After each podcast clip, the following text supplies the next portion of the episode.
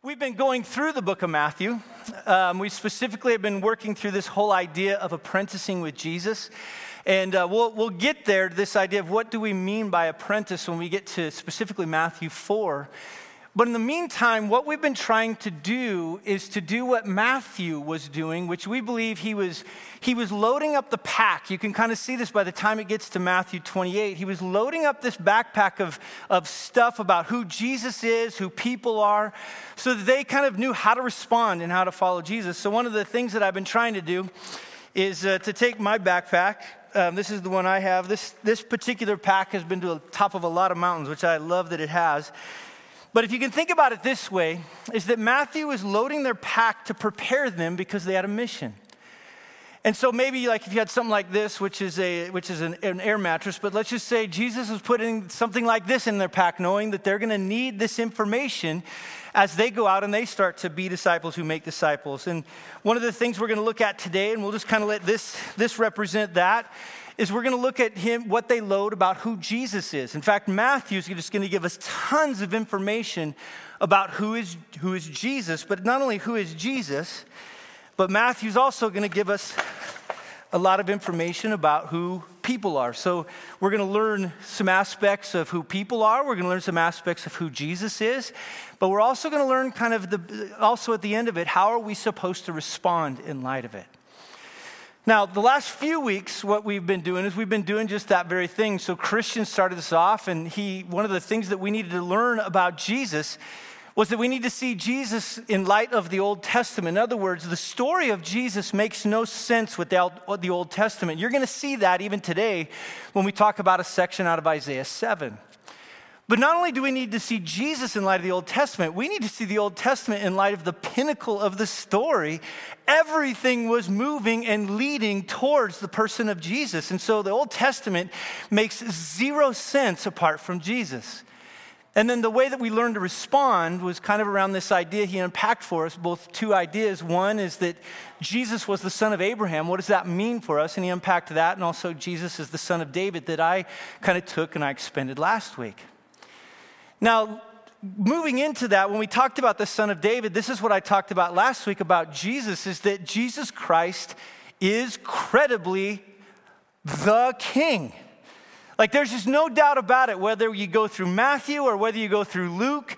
Both gospels are trying to tell us the same thing is that Jesus is the descendant of David. And let me just say this if Jesus was not the descendant of David, he could have never been the Messiah. But because he truly was the descendant of David, and no one contradicted that, no one in all of history at that particular time contradicted that, he truly was the son of David, which makes him credibly the king. But the other thing we learned, and I hope you appreciated this last week by looking at genealogy, because I'm always like, when, when I was told I was going to preach through genealogy last week, I was like, oh my gosh, how are we going to do this? But one of the things that I hope you saw last week with, each of those people within that genealogy is that God can and does use anyone. I love that. There is no person too far beyond God's grace that He can't rescue them and use them to accomplish exceedingly abundantly beyond all they can ever think or imagine. And I would say this if you think you're too great or you're too cool for school, Jesus is also never afraid to break you. You'll, you'll even see that with like what He did with the Apostle Paul to make us usable, to be somebody that He can use for the kingdom.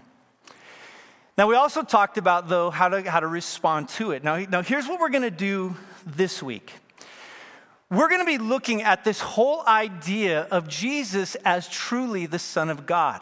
Now, if you got your Bibles, go to Matthew 22 and let me, let me show you some that I think will help us kind of get into where we're going and it'll kind of help us in a way begin to, to comprehend what it is that, that Matthew is doing here. Now, this whole idea that we're going to unpack today is the virgin birth. Now, again, in some levels, it was like last week, how do I how do I unpack a genealogy? But how do I unpack a virgin birth, which every year we celebrate Christmas? And in some ways, it just kind of becomes, if we're not careful, blasé to people. But this virgin birth thing, let me say this if you remove the virgin birth, you do not have Christianity. You cannot remove the virgin birth, and we'll talk about why. But in one implication of it is, is if you remove the virgin birth, then all this is is a story of a young girl that lied to her fiance about getting pregnant by probably some other dude, and they then covered up a lie, and in covering up a lie, they decided to get married. Then they told this Jesus kid that somehow he was the son of God, and then he supernaturally began to do miracles that were kind of who knows where they came from. But they propagated the lie all to the point where Jesus gets crucified on a cross, and people then follow after him, including probably Mary, and died from it, which means that didn't happen. This is a credible story of a young girl who, in a supernatural way, became now pregnant as a virgin with Jesus Christ. And we'll talk about what that means. But to get there, you'll see, like in, in Matthew 22, Jesus kind of later in his life begins to toy around with the Pharisees a little bit. Now, if you ever want to kind of understand what Jesus was doing with the Pharisees, the way I always describe it is Jesus snow globed them all the time. Now, if you don't know what a snow globe is, right, it's a little thing, it's filled with water and it's got the little stuff in it. And then in order to do this, you, you shake it up and then the snow falls.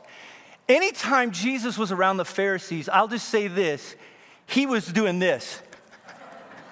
And they were always like, What in the world? Now, last week we argued that he was the son of David, and we showed that that is, a, that is an absolute truth. But in verse 41, Jesus is going to do the same thing. He says, While the Pharisees were gathered together, Jesus asked them a question, saying, What do you think about the Christ? Whose son is he? They said to him, Aha, the son of who? We agree. We agree that the person that is the Messiah is going to be, the Christ is going to be the son of David. Now, here's where Jesus snow, he snow globes them.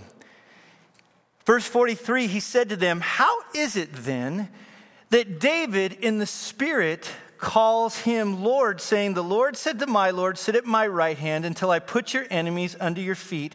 If David then calls him Lord, How's he the son? How can this Messiah be two things? How can he be both the descendant of David, but yet David calls him Lord? Now, the Pharisees, this is what happens next. You'd expect them, I, I, mean, somebody I thought would have talked, but look at verse 46. And no one was able to answer him a word, nor from that day did anyone dare to ask him any more questions. He snow globed him. Now, what's so cool about that is, is he's starting to lay out this idea that the Messiah will be of the line of David, a human of the line of David. But to be Lord, there was going to be something very different about him. He was going to be one that David, the true king, calls Lord, meaning that not only do we have to figure out what does it mean that it's a descendant of David, that's what we did last week, but we got to figure out what does it mean when David calls him Lord. Now, the way that we're going to get there, and we're going to kind of get to that, is, is actually by looking at verse 18. Now, go back to chapter 1, verse 18, and let's look at this story because I think this is exactly what it's laying out. On one end, last week, we answered the question that he's the son of David, and this week, we're going to answer the question how is he David's Lord? Look at verse 18. Now, when the birth of Jesus Christ took place in this way. Now, we're going to look at that word, the birth. It's the exact same word as the genealogy back in verse 1. It's this, this Greek word, uh, genesis, which we'll, we'll talk about more of in just a little bit. But when his mother Mary had been betrothed, now I like that word, betrothed. I wish I would have walked up to my wife and said, Shall we be betrothed when we got engaged? Because betrothed sounds so much more refined, if you know what I'm saying. But betrothed is a little bit different than engagement, okay? I just want you to know that. To betroth meant that there was an arranged marriage somewhere back there. Now, we can look back on them and judge them, but at that particular time, they had arranged marriages. And if you're someone like me that ain't exactly the best catch in the world, you wished your dad would have arranged for like a marriage later on so that some wife would have still had to have been forced to take you. Instead, what I had to do with my wife is deceive her and make her think I was cool. But they would actually make an agreement together. There was a contract that was formed, and to break that contract was a very, very serious thing. That's why the, the man's family would give what was called a dowry. So there were some women that they would give, you know, five cows, two goats, and three chickens. And then there were other women you'd get two sick chickens and an egg. I mean, it was just like, and everything in between. There was just this way in which they would then form that contract together in and around a dowry. We're going to learn this later in Matthew 19. It was so serious that you couldn't just break off the engagement, you had to actually divorce. That's how serious this was. So here's this guy, Joseph, here's this one, Mary, and they're betrothed. Now, here's something else you have to understand they're teenagers. Like, on one level, you read this and you're like, dang, you know, Joseph must have been about 50. No, he was probably between the age of like 15 and 18. Now, that's what's crazy to me. Like, seriously, would you entrust the Son of God to a 15 year old boy? I just hope sometimes my kids clean their room let alone, hey, why don't you take care of the Son of God, right? But it was different back then. It was very different. You got married at a much younger age. You would walk through that. Probably married, the betrothal process would have started between 12 and 13, which would have made her about 14 years old. But before they came together, which I won't go into because we're in this room, but those of you that are adults know what this probably means is that how babies are made she was found to be with child from who? The Holy Spirit. Now you're going to watch this. Luke, Matthew, they're all going to be very careful that we understand this child is not Joseph's biological child.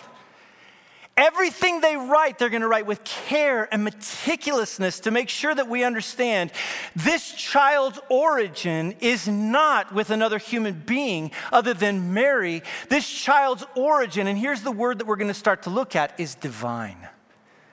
There's something else to this.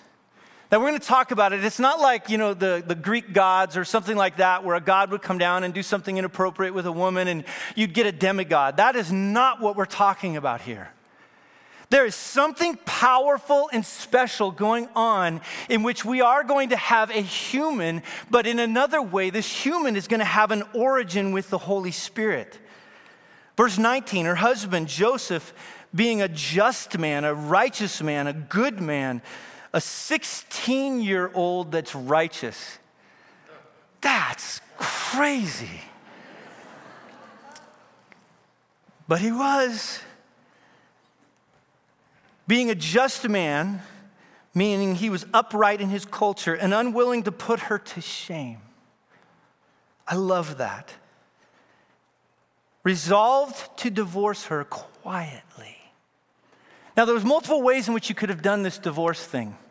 If you really wanted to bring shame on somebody, you could have taken this to a public tribunal and you could have dragged this woman in front of it. You'll kind of see this like in the story of, of the woman caught in adultery. Do you remember that? They drug her in front and they were going to stone her, even though they weren't supposed to, because within Roman culture, they had lost the capacity to do that. But you could drag this woman in front and you could absolutely shame her. That was a viable way in which you could do this to protect your family name. This wasn't me, this was her, and everyone would know about it. Or you could take this person before two to three witnesses where you could still protect your family name, but you would keep this other one from shame. When we talk about Joseph being just, not only was he, he willing, Deuteronomy 22, to fulfill the law in this case, to do what God had told him to do, but he was even willing in this to get the heart of the law. Remember later in Matthew 22, Jesus is talking to the Pharisees and he says, You guys get caught up in every little tiny aspect of the law, but you forgot the weightier matters of the law. You forgot that the whole law points to something of loving God and loving people radically. And that's exactly what this guy Joseph was. What makes him just, what makes him right, is that he passionately loved God and he loved people and he demonstrated it by how he cared for this precious precious girl. Now, on one level, you would probably be thinking, come on, dude, follow through, take care of her. Would you? Like, I was thinking about this. Like in our culture, there's not so much shame attached to maybe like pregnancies outside of wedlock as they were back in the day, man. It would have cost him his name, it would have cost him potentially even family aspects of it. And I think he was sitting there, we're going to find out, probably in a lot of ways, even he was afraid. And don't forget, he was 16 years old. And imagine a woman walking up to you and saying, Hey, Joseph, good news, bad news. Bad news, I'm pregnant. Good news, it's, it's not yours and it's not other man's. It's from God. Joseph's sitting there going, Uh huh. huh. You don't say. And I love this, verse 20. But as he considered these things, behold, an angel of the Lord appeared to him in a dream, saying, Joseph, son of David, uh oh. Connect him back to his kingly lineage. Joseph, there's something special here. Do not fear, like you were doing, to take Mary as your wife, for that which is conceived in her is not from you, it's not from another man, it's from a divine heritage. This one is from the Holy Spirit. She will bear a son, and you shall call his name Jesus, Yeshua. For he will save his people from the Roman government. He will save his people from the dastardly people in government in the United States. He will save his people from the Babylonians. He will save his people from the Medes and Persians. He will save his people from the Assyrians. No. He will save his people from their sins. Your greatest problem is not your boss. Your greatest problem is not your kids. Your greatest problem is not your parents either. Your greatest problem is not your government. Your greatest problem is not your teacher. Your greatest problem is not the 405. your greatest obstacle to being the person that God intends you to be is not those external realities, but exactly what Jesus intends to save them from their sins. And we're going to talk about the significance of it, but then to bolster it all, he quotes Isaiah 7:14. He says, "All this took place to fulfill what the Lord had spoken by the prophet, behold the virgin shall conceive and bear a son, and they shall call his name Emmanuel, means God with us." He's paving the way for us to be who God intended them to be. And when Joseph woke from his sleep, I love this. You can see this as a right dude. He did as the angel of the Lord commanded him. He took his wife. He's like, okay, man, and I'll tell you what, man, he needed an angel, but the angel got the job done. He took his wife. He knew her not until he'd given birth, wanted to make sure that she was a virgin, exactly what that text has said. And I love this part. He called his name Jesus. Now, on one level, we might go, oh, that's cute. He called him Jesus, exactly what he was supposed to do. But let me tell you what this means. If a man who was not his child took on another woman and gave that child a name, he was saying, I'll adopt him as my very own. I'll take him in. I'll take in the shame. I will take in all the scourge. And in fact, later on in the book of John, we learn exactly that. They treated her as if somehow she was a, a, a, an, an illegitimate woman and he, Jesus, was an illegitimate son. Joseph took that in, and that was okay because he saw, according to this angel, there is something big going on here. This kid is special. Now, here's what I want you to see today, okay? There's to be three things that we're to look at that I want you to, we're to try to really hammer home off this text. One is, is that Jesus Christ is the Son of God. He is the Son of David, but He's also the Son of God. That's the first thing we're going to look at. So let's say it back with me. Jesus Christ is the. Okay, good. I'm proud of you for saying that. Way to go. You can read. Now, what do we learn about people? God's people believe his word. All right, we're going to say it together. God's people. Okay, we're going to get that into our head. And what do we learn about ourselves and about people in general is that responding by faith will have cost. Okay, so responding by faith. Okay, you're doing good. Let's look first at this whole idea of Jesus Christ as the Son of God. Here we go. Now, at the very beginning, when we say he's the Son of God, you need to see two things. In verse one, if you look down in your Bibles, and you can even underline this if you want to, is that word, the genealogy, and then if you look down in verse 18, the birth, those come from the same exact root word. Genesis, that's the word that it comes from. Now, if you remember right, we talked about this last time, is that God is doing something new, He's doing something different. In this case, he says on one end, he's doing something new, and this person is going to come from a unique lineage which has to do with the line of David.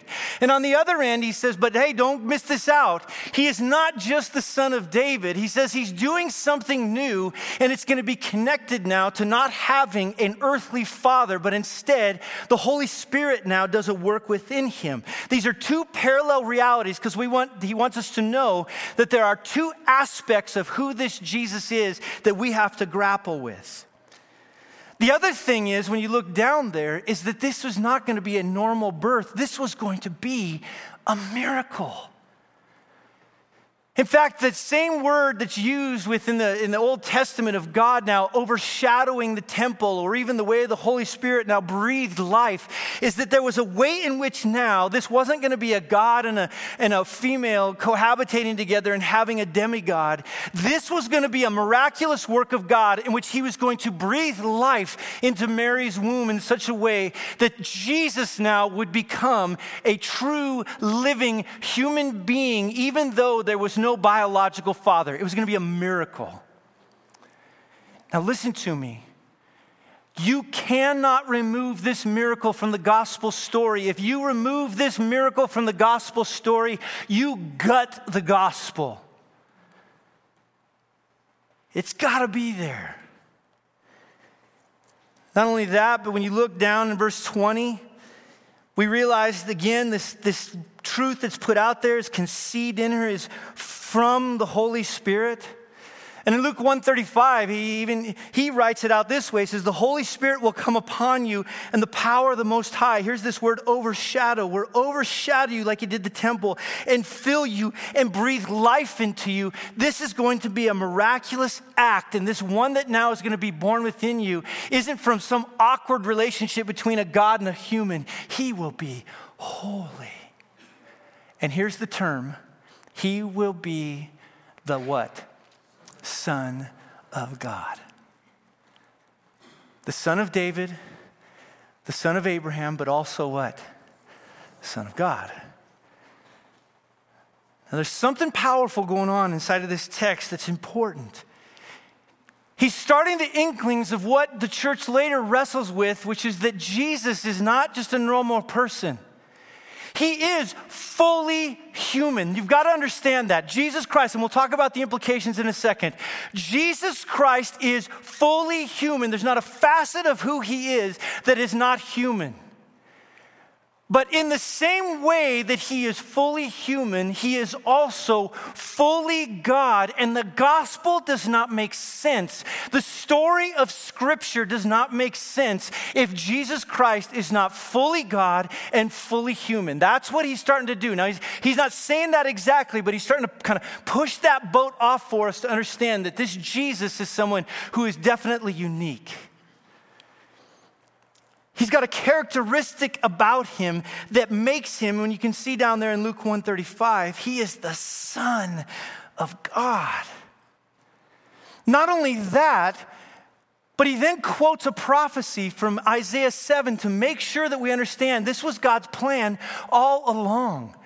He says, All this took place, look at that, to fulfill what the Lord had spoken by the prophet. Behold, uh, Isaiah 7:14, the virgin shall conceive and bear a son, and they shall call his name Emmanuel, meaning that Jesus doesn't just save us from our sins, he brings God to who?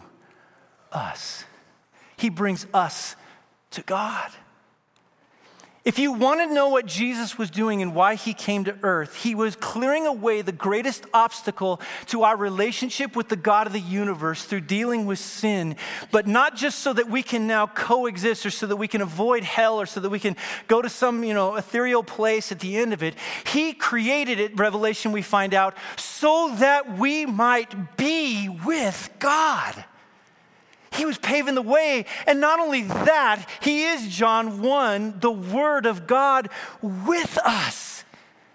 Oh, there is something powerful, Matthew says, that's going on right here. Now, in that passage in Isaiah 7, some people will say sometimes, well, it's not really the virgin, it's just a young woman will conceive. And really, it's about this guy named King Ahaz, and it's going to be a child, it's going to be a sign from God. And it's about this whole thing of getting out from underneath the kings of Israel and Aram, because Israel used to be kind of bad at that particular time. And that somehow at the end of it, that, that, that Ahaz is going to wait, and there's going to be a kid that's going to come, and it's going to be Isaiah's kid. And, and they go back and forth through all these different realities, missing the point what exactly it is that Matthew's doing. Matthew's quoting Isaiah 7 with the hopes that they keep reading. See, after Isaiah and Isaiah 8, it comes out is that it brings up this idea of Emmanuel again, God with us. And then we read and we get further into Isaiah 9 and we read about a child again. Oh, for us a child is, is, is born, to us a son is given, the government shall be on his shoulders. His name shall be called Wonderful, Counselor, Mighty God, Everlasting Father, Prince of Peace. Of the increase of his government and of peace there will be no end. On the throne of David and over his kingdom, to establish it, to uphold it with justice, with righteousness. From this time forth and forevermore, the zeal of the Lord of hosts will do this. In other words, this kid ain't normal. Keep reading, keep reading. So, on one end, it may not, that there may have been a, a different person that Isaiah had in mind, but, Isaiah, but Matthew is saying, yeah, but if you keep reading and you pull Isaiah back and you see all these stories about a kid, you'll start to understand that couldn't just be any normal old kid. This was going to be somebody special that was coming along at a, at a later time.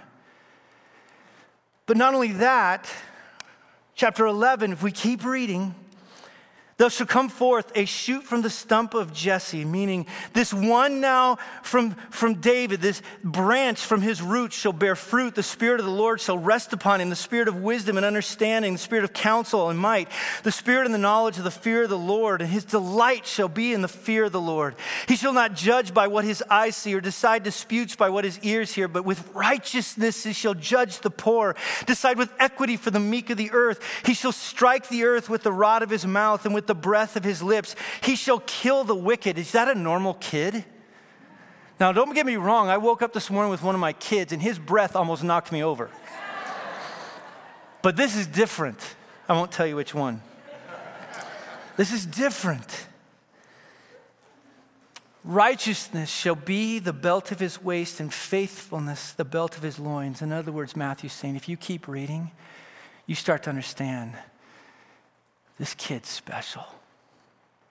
In fact, when you look at the entire book of Isaiah and you keep reading, it keeps filling in in a greater way who this Jesus is tells us who this one is that's coming that will set things straight. A, a, suffering servant, you got a conquering king all in one. And the only answer to that beautiful picture in Isaiah of all those people pieced together is Jesus Christ and Jesus Christ alone. That's what Matthew is trying to say. He is the fulfillment of everything that you've longed for. He is the one that will cure you now of your greatest dilemma sin against a holy God. He is the one that is going to one day usher in peace as humanity has always longed for.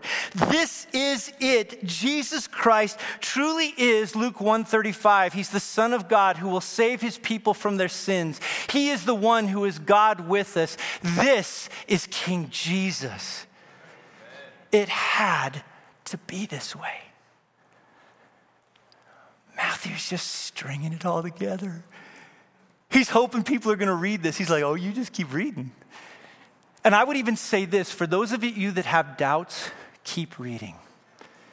Don't just stay in your doubt. It's kind of popular now at this time to just kind of stay in your doubt. You know, I just have doubts. So I'm just going to hang out my doubts. And then I'll find other people and put them around me that have doubts. No. Get into this amazing book called Scripture, and you will find that those doubts will be answered by this incredible book called God's Word, called the Bible. You will find the answers, and the answer that you will come to is one answer. Jesus Christ is exactly who this book says he is King of kings, Lord of lords, Savior, God with us, the one that we have longed for who will set all things straight. That's what you come to. I don't care what it is or how you slice it or dice it. King Jesus is the answer to it. Now, let me throw a few implications at you just so you can kind of see how important this is. Here's one of your first implications. If Jesus Christ truly is the Son of God, that means he can save their people from their sin. Let me just say this to any of you out there. If you're somebody that has never experienced King Jesus before, and you are living with the weight, the shame, the guilt of knowing that you need desperately to have a work of God in your life, Jesus Christ has come and Jesus Christ forgives sin. He can deal with anything. He can deal with murder. He can deal with rape and incest. He can deal with even lying and, and all those other things that we come up with that we know that we've wronged and hurt people. King Jesus saves people from their sins. And this is why he couldn't just be a king, he couldn't just be a revolutionary, he couldn't just be, thank goodness, a politician. Jesus Christ couldn't be just those things because he couldn't save people from their sins. Joe Biden can't save people from their sins. I know some of you think Donald Trump can save people from their sins, but he can't. Barack Obama can't save people from their sins. George Bush couldn't save people from their sins. Even George Washington couldn't save people from their sins. The only one that saves from sin is the Son of David, but also the Son of God. See, he had to be a man. He had to. He had to be a representative of us in order for him now to pay the penalty for the sin, the, the, the, the, way in which we've rebelled against God. He had to be human, he had to be our representative. But no human being can ever sustain the wrath that was owed us as humans. Therefore, he had to also be God. And the grand beauty of this person, Jesus, is because he was fully man and fully God, and he lived this life in front of us that demonstrated who he was. He did what the first Adam couldn't. He saves from sin, all sin. But he only saves from sin those that come and bend their knee by faith to him. And so if you've never bent your knee by faith to King Jesus, today's the day. Jesus forgives sin. He's the only one that could break that cycle. Here's the other thing about Jesus Christ being the Son of God is that he is God with us. Christian talked about this idea in 2 Samuel of a forever king and a forever kingdom in which we would finally be with God. Let me just say this you know this, all of us are longing for that kind of kingdom. I went down to the valley yesterday. I don't know who lives there. That's not the kingdom. Oh my goodness. Then I came back to Simi, you know, it's on the edge of the, no, I'm kidding. but Simi ain't so great either. But you know, deep within us, we're longing for something greater. We're longing for things to be made right. We're longing for things to, to come into place. We always have hopes of maybe the next leader, or we think, you know, the, the certain leader will never be the one that'll ever bring the fulfillment that we want. It's because there is only one who can ever do it, and that is King Jesus. Don't put your hopes in presidents and governors and mayors, and I don't know, work your way down through those. Put your hope in King Jesus. Because there is coming a day in which that king will not come back as a suffering servant. He is coming back for who he is King of kings and Lord of lords, and he will establish a kingdom of righteousness and goodness. And finally, we will have what our hearts have longed for because Jesus will reign rightly over not only heaven, but earth as he was intended. We are longing for the forever king who's fully human and fully God. Now, here's the other kicker about it. As the Son of God, Jesus took on this human nature not just for 33 years, but he took on that human nature forever. He will always be fully God, fully man. And the beauty of it right now is, is that for those of us that are in Christ, we know that the King sits enthroned at the right hand of the Father. We know that every single day and every single moment, those of us that are His, even though we fail miserably on a regular basis, and if you don't think you fail, well, you and I really got to talk. We fail regularly, but yet the Bible says He intercedes for us continually.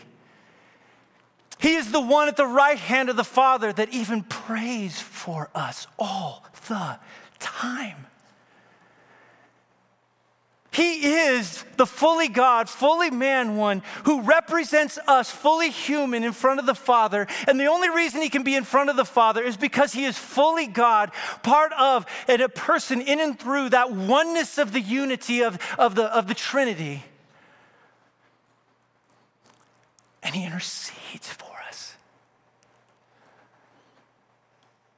See, there's a reason why when we gather in here on a regular basis, you don't worship me, thank God.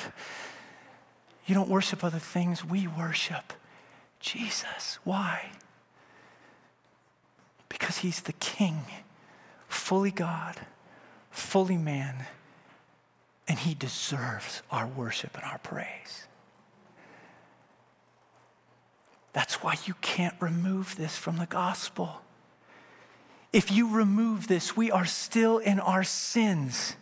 If you remove this, we no longer can be with God, but because Jesus, fully God, fully man, came and fulfilled the role that Scripture promised he would fulfill, we now, as a group of people, live in the privileged position of knowing that our sins are forgiven. Our destiny is to be one with God, and as far as knowing and loving him and being with him forever, we have the Holy Spirit inside of us, God with us, as a reminder that our promised inheritance is coming one day day.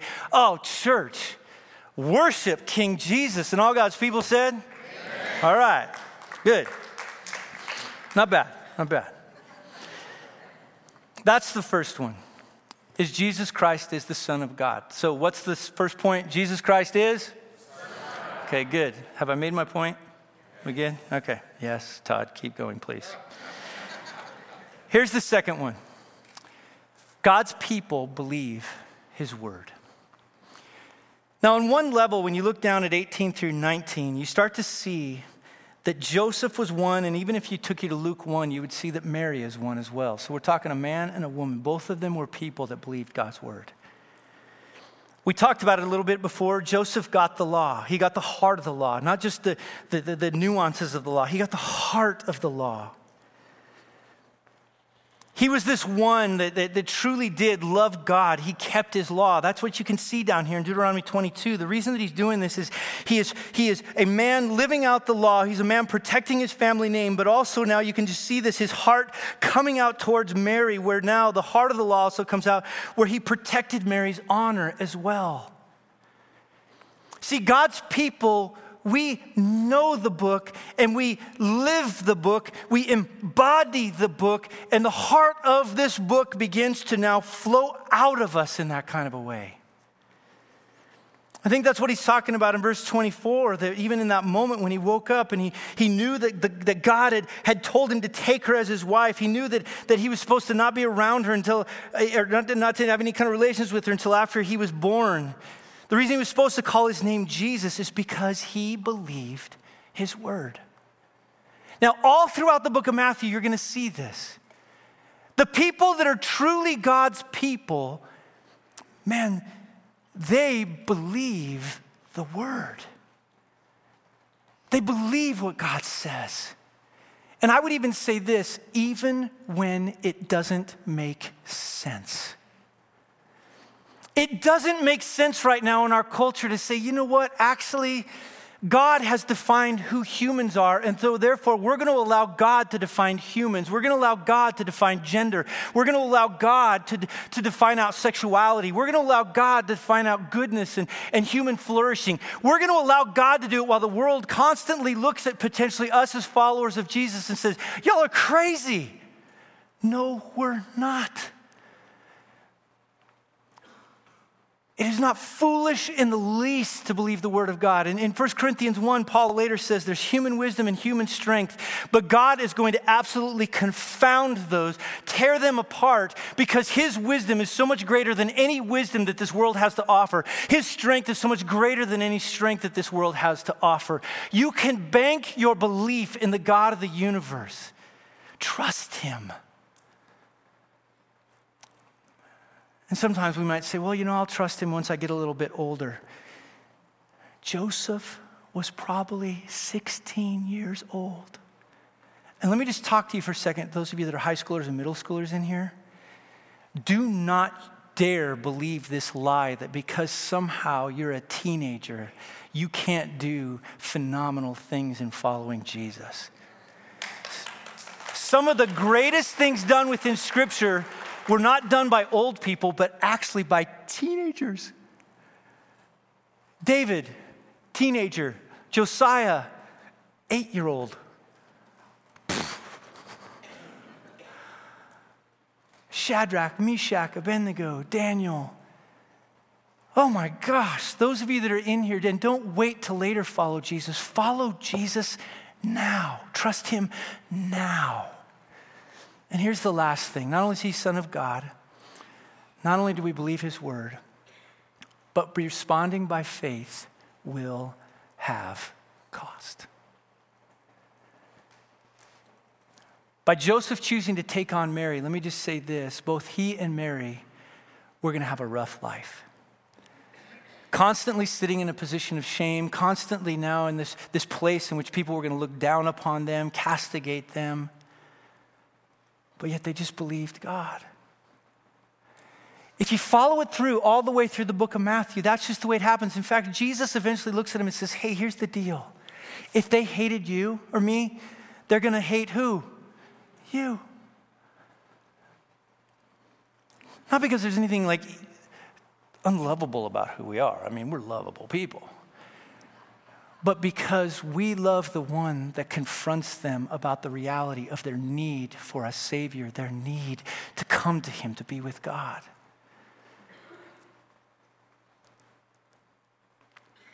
It will cost. And I would even say this for some people, it wasn't worth the cost. In Matthew 19, this rich young ruler walks up to Jesus and he says, What must I do to be saved? Now, for most of us, we got that question, we'd be like, okay, quickly say this prayer. And we'd walk into the prayer. But Jesus didn't do that. He said, Well, have you kept this law and this law and this law and this law? And what did the young man say? I've kept them all since I was a young man.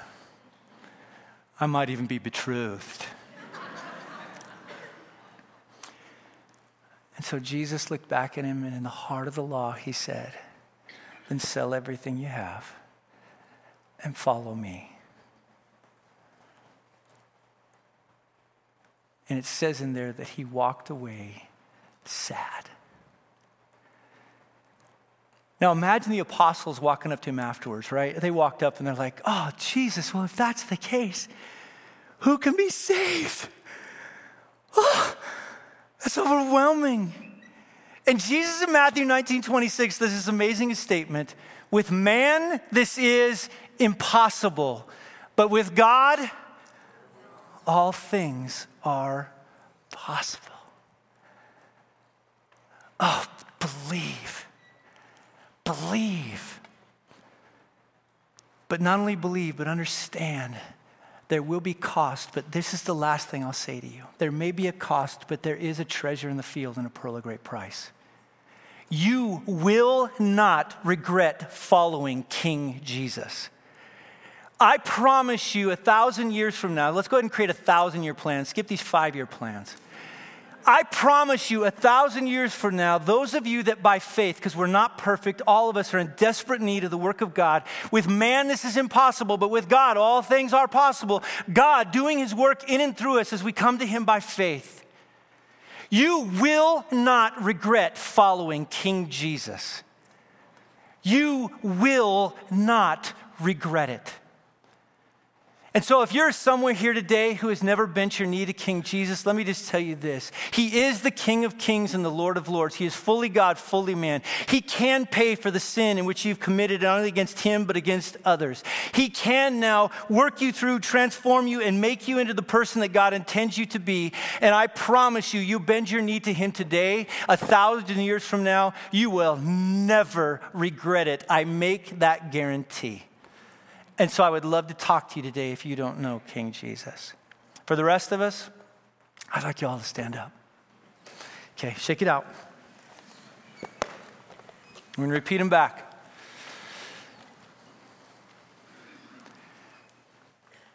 Jesus Christ is God's people responding by faith but we won't regret it. And all God's people said, Amen. Amen.